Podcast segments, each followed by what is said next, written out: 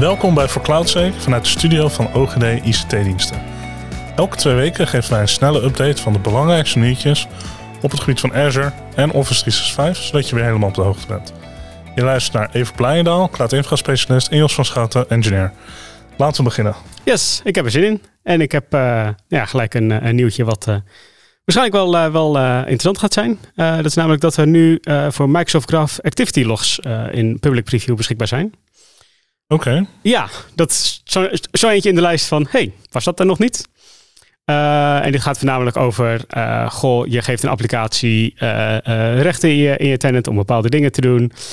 ja, misschien wil je wel bijhouden wat hij doet, hoe vaak hij het doet, wie dat doet. en je kan een beetje een soort van ja, beeld gaan schetsen van, oké, deze applicatie wordt zo vaak gebruikt mm -hmm. door deze mensen of door deze, deze end, endpoints. en daarmee kan je dan zorgen dat je, ja, als er een keer iets anomalous gebeurt, dat je dat oh ja. gelijk in de los terugziet. Een beetje zoals je event gewoon op je Windows uh, server. Ja, ja precies. het, is, het is weer een extra log om bij te houden. En nou ja, ik denk dat een hoop Seam tools en dergelijke hier wel weer aan kunnen haken om voor alles en nog wat data eruit te kunnen halen. Ja, dat is zeker wel interessant, want voordat je zeg maar een error hebt of een, een critical, heb je meestal al symptomen ja, ja, precies. Van hey, uh, je hebt al uh, zoveel, uh, weet ik veel, anomalous entries hierin zitten. Of misschien blokte dingen of dat soort zaken. Ik heb nog niet exact helemaal uitgekeken wat voor logs je eruit krijgt. Maar ja, dit zijn wel dingen die je gewoon wilt monitoren, wilt gaan inrichten en dan gaan bijhouden. En daar iets van, van alerting op doen. Ja, mooi. Dat is leuk. Dat, ja. Goede nieuwe feature. Zekerst. Ik heb iets wat niet nieuw is, maar wat al heel lang bestaat, maar wat nu gaat stoppen. Ja. Um, ja, iedereen, of bijna iedereen gebruikt inmiddels Exchange Online. Uh, daarin kennen we de klassieke uh, Exchange Transport Rules, waarin je dus zeg maar je mailflow uh, kan beïnvloeden, waar ook data loss prevention-achtige policies in zitten. En dan hebben we het over van, hey, doe iets met deze mail als het een, een dataclassificatie vlagje heeft en sta user zelf niet toe dat te skippen. Ja, ja dat je niet uh, zomaar uh, bedrijfsgevoelige informatie ineens de hele uh, wereld over kan sturen. Dat is ja. een goed idee om dus, te richten. Dat gaat er helaas uit. Ja. Um, asterisk. Het komt ergens anders terug natuurlijk.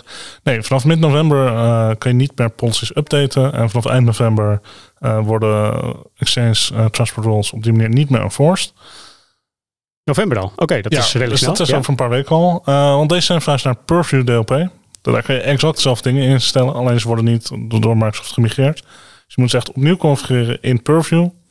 Uh, in november stoppen ze gewoon met werken, dus dan ben je kwetsbaarder als je ja. dit niet meeneemt. Dat lijkt me inderdaad eentje om uh, uh, nou ja, voor, die te, voor die datum te gaan, gaan doen. Want dat is wel een, een belangrijke om te gaan doen. Ja, ja en ja, zeker sensitive information is gewoon Weet je, hebben het over creditcardgegevens, BSN-nummers. Dat, dat, dat, zal een policy zijn voor een reden. Ja, ja precies. Ja, nee, dat zijn, uh, dat zijn zaken die, uh, die je in de gaten wilt houden. Dus uh, zet het zo snel mogelijk over als je het, als je het gebruikt. Ja. Yes, dan heb ik een nieuwe en ik hoop dat ik het in één keer goed uit mijn, uit mijn mond krijg. We kunnen namelijk nu meer dingen met Azure Arc voor System Center Virtual, Virtual Machine Management. Nou, ik ga alweer fout. SCVMM. Uh, maar dat is in Azure dan? Ja, dat is Azure Management voor je SCVMM. Uh, dus dat zijn, uh, als jij System Center hebt staan on-premises, en daar heb je, weet ik wat, een aantal servers aangekoppeld. je kon die al een soort van ophalen en inzien. maar je kan nou ook daadwerkelijk de leuke dingen ermee doen. Dus je kan nu update management vanuit Azure gaan inregelen. Je kan Defender for Cloud kan je erin koppelen. je kan VM Insights van je on-prem System Center enabled machines doen. Dus dat okay. zijn echt, ja, echt soort van je, je System Center kan een, een ja, soort proxy-achtig van je, van je Azure Update worden. Of je, van je ja. Oh, maar dat is wel echt dat nog meer, zeg maar. Het is Azure Arc natuurlijk, dus nog meer controle over je on-prem landschap met je classic manier van leren. Want ja, ja, hybrid blijft gewoon. Dat heeft Microsoft wel goed door inmiddels. Ja, en het is hiermee dus hoef je niet eh, al je servers on-prem gelijk uh, uh, Arc-enabled te maken. Je kan gewoon ze in System Center laten staan als je dat al gebruikt. En dan vanuit Azure kan je dan je System Center gaan doen. Dus dat is... oh, dat is wel handig, ja. ja. ik denk dat het zeker een oplossing is voor een aantal bedrijven die als iets hadden van... Mm, ja, hoe gaan we hiermee om? nou, nieuwe optie. Hij is nog in preview, dat moet ik wel zeggen. Okay. Maar dat is het algehele Arc-enabled SCVMM. Ja. Ja, dat, uh, dus pas op met uh, waar je op ja. leunt voor productie. Ja, precies. Alright. Um, dan heb ik uh, in de Office 5 kant een nieuwtje over OneDrive. Ja. we hebben het in eerdere podcasts al gehad over dat een nieuwe OneDrive client aankomt. die lijkt nu te zijn in preview. en de look en feel is echt heel anders. Of eigenlijk ook weer niet, want het ziet er eigenlijk precies hetzelfde uit als de andere app die we al kennen die alles doet. Teams. Oké. Dus het heeft een beetje uh, dezelfde interface als de nieuwe Teams. Um, uh, je ziet daar al je bestanden, maar je ziet dus ook meer context. Dus je ziet een bestand, dan komt misschien een bijlage en dan kan je daarop reageren van de persoon die jou gestuurd heeft in chat. Kijk, ja, uh, dat zijn wel interessante dingen inderdaad. Want je hebt nog wel eens van die, ja. weet ik veel, een bepaald design of een document en dat je denkt van, ja, leuk, maar um, ik heb hier nog een vraag over. Bij wie moet ik eigenlijk zijn? Wie heeft hem ook alweer gemaakt, zeg maar? Van wie heb ik deze nou doorgestuurd gekregen drie maanden geleden? Dat exact. soort zaken. Uh, de, de, context die in een mail bij, als je mailtje in de nieuwe Outlook Experience op je mailtje, uh, op je bijlage, en dan zegt hij van, hey, dit is de bijlage, maar dit is de context van de mail en de mailgeschiedenis. Dat heb je dus soms ook in OneDrive. Um, je kan dus media openen in OneDrive. En het is veel meer een, een, een het lijkt erop alsof ze aan het move zijn naar één geïntegreerde manier om te interacten met al je dingen binnen Microsoft 365. Ja, dat klinkt wel zo. En dat is denk ik ook wel een, een, een goede feature, denk ik. Dan heb je ja, al je context wat je, wat je wilt hebben of mogelijk wilt hebben in één, in één overzicht. Dat lijkt me ja. een, een goed idee. Ja, je ziet ook bijvoorbeeld dat je er kan, kan het tegenaan praten zometeen met Copilot, wat dan ook lokaal kan. Het kan offline blijven bestaan. Maar aan de andere kant kun je er ook meer controle over pakken als IT-department. Maar je kan natuurlijk je OneDrive sync doen naar je, al je SharePoint libraries. Ja. ja. Maar uh, een van de nieuwe security features die ze aan aangekondigd is dat je MFA kan afdwingen per site. Kijk. Dus hey, je kan ja. lekker je OneDrive dingen doen, maar alle contractdocumenten, als je daar iets uh, aan wil updaten, moet je wel even een extra MFA chance doen. Dat kan je dus bijvoorbeeld afdwingen zo meteen. Nou, dus dat, dat zijn nice, uh, nice features, denk ik. Ja. Ja, en dan is een ander nieuwtje, maar het is ook OneDrive, dus die nemen we dan gelijk even mee. Ja.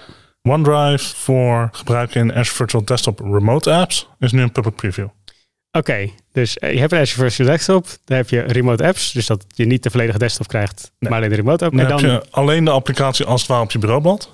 Ja. En die dan ergens op AVD draait. Maar ja, dan je moet misschien een PDF exporteren of een contract. Ja. Of een, nou ja, waar moet dat dan heen?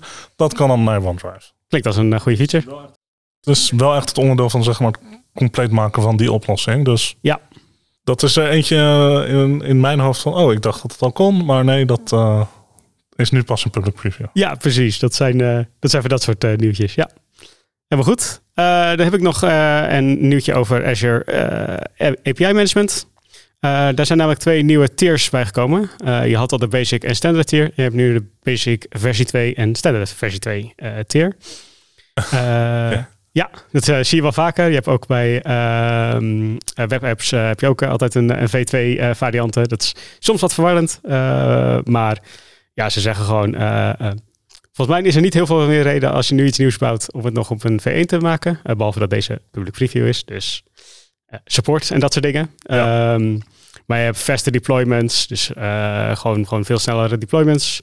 Uh, je kan veel meer dingen doen met uh, uh, private endpoints. Dat komt er nog aan, zeggen ze. maar je netwerk privé houden. en gewoon veel meer skill units kan je erin doen. Dus als je nu op een standaard zat en je zat een beetje aan de hoge kant. En je moest eigenlijk misschien gaan overkantelen naar de hogere tiers. kan je nu wellicht standaard V2 gaan gebruiken. En dan heb je gewoon genoeg performance wat je, wat je nodig hebt. Nee, en het kost hetzelfde? Uh, durf ik eigenlijk niet te zeggen. Ik heb niet helemaal gekeken naar de, naar de pricing. Vaak is een V2 wel iets, uh, iets goedkoper, maar dat... Uh, Oké, okay. dus dat is goed om... ja, ja, moet je even in de gaten houden. Het is een stuk preview, dus dan geen ja. garanties op anything. Maar... Ja. Het enige belangrijke wat, je, wat er is, is dat je huidige basic en standards kan je niet upgraden. Je moet echt een nieuwe deployment doen. Dus er zou iets oh, van een okay. config export en dan ja. een redeploy moeten doen. Ja, dat is goed om te weten. Ja, maar het is geen, geen upgrade knopje helaas. Alright. Alright, dan heb ik nog een laatste leuk snel nieuwtje. Uh, update in Enter ID. je krijgt natuurlijk als je password reset doet of iets moet doen met je Connect Access, krijg je een mailtje. Meestal is het Engels. Ja. Maar uh, je kan nu dus kiezen voor een preferred language. Dus je, je, hij doet drie checks van, hey, heeft een, een user een preferred language ingesteld? Heeft die dat niet, checkt hij of een user een preferred mailbox language heeft ingesteld. En anders kijkt hij naar de tenant language. Oké. Nou, anders default hij naar US als je dit configureert. Oké, dat dus nu kan je per gebruiker instellen welke taal je uh, wilt.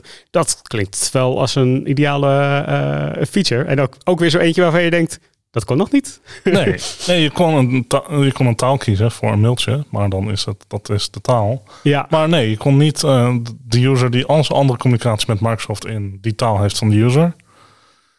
Uh, voor Android kon dat blijkbaar nog niet. Ik was ook verbaasd. Ja, ja ik kan me zo maar voorstellen dat er best wel wat bedrijven zijn die of takken boven de, boven de grens hebben, of, ja. voorbij de grens hebben, dat die... ja, maar ja. dat gaat dus voor bijvoorbeeld PIM, voor access reviews, voor entitlement management. Al deze dingen waar bijvoorbeeld dus een manager die niet per se een IT-pro is, ja. die een actie moet doen in een taal die niet ja, en, taal is. Dus het is wel een hele fijne, denk ik, om te kunnen configureren. Ja, en wij als IT'ers hebben natuurlijk vaak, uh, joh, Engels uh, is goed genoeg. Maar je merkt gewoon dat, ja, als je niet in de IT zit, dat het vaak nog wel een barrière kan zijn. Omdat het Engels is en net niet helemaal goed hebt. Dus ja, goede feature denk ik. Ja, zeker. Nou, dan sluiten we hiermee de aflevering van Voor CloudSec af. Over twee weken zijn we terug met een nieuwe uitzending. Wil je meer informatie over de besproken onderwerpen? Kijk dan in de links in de show notes.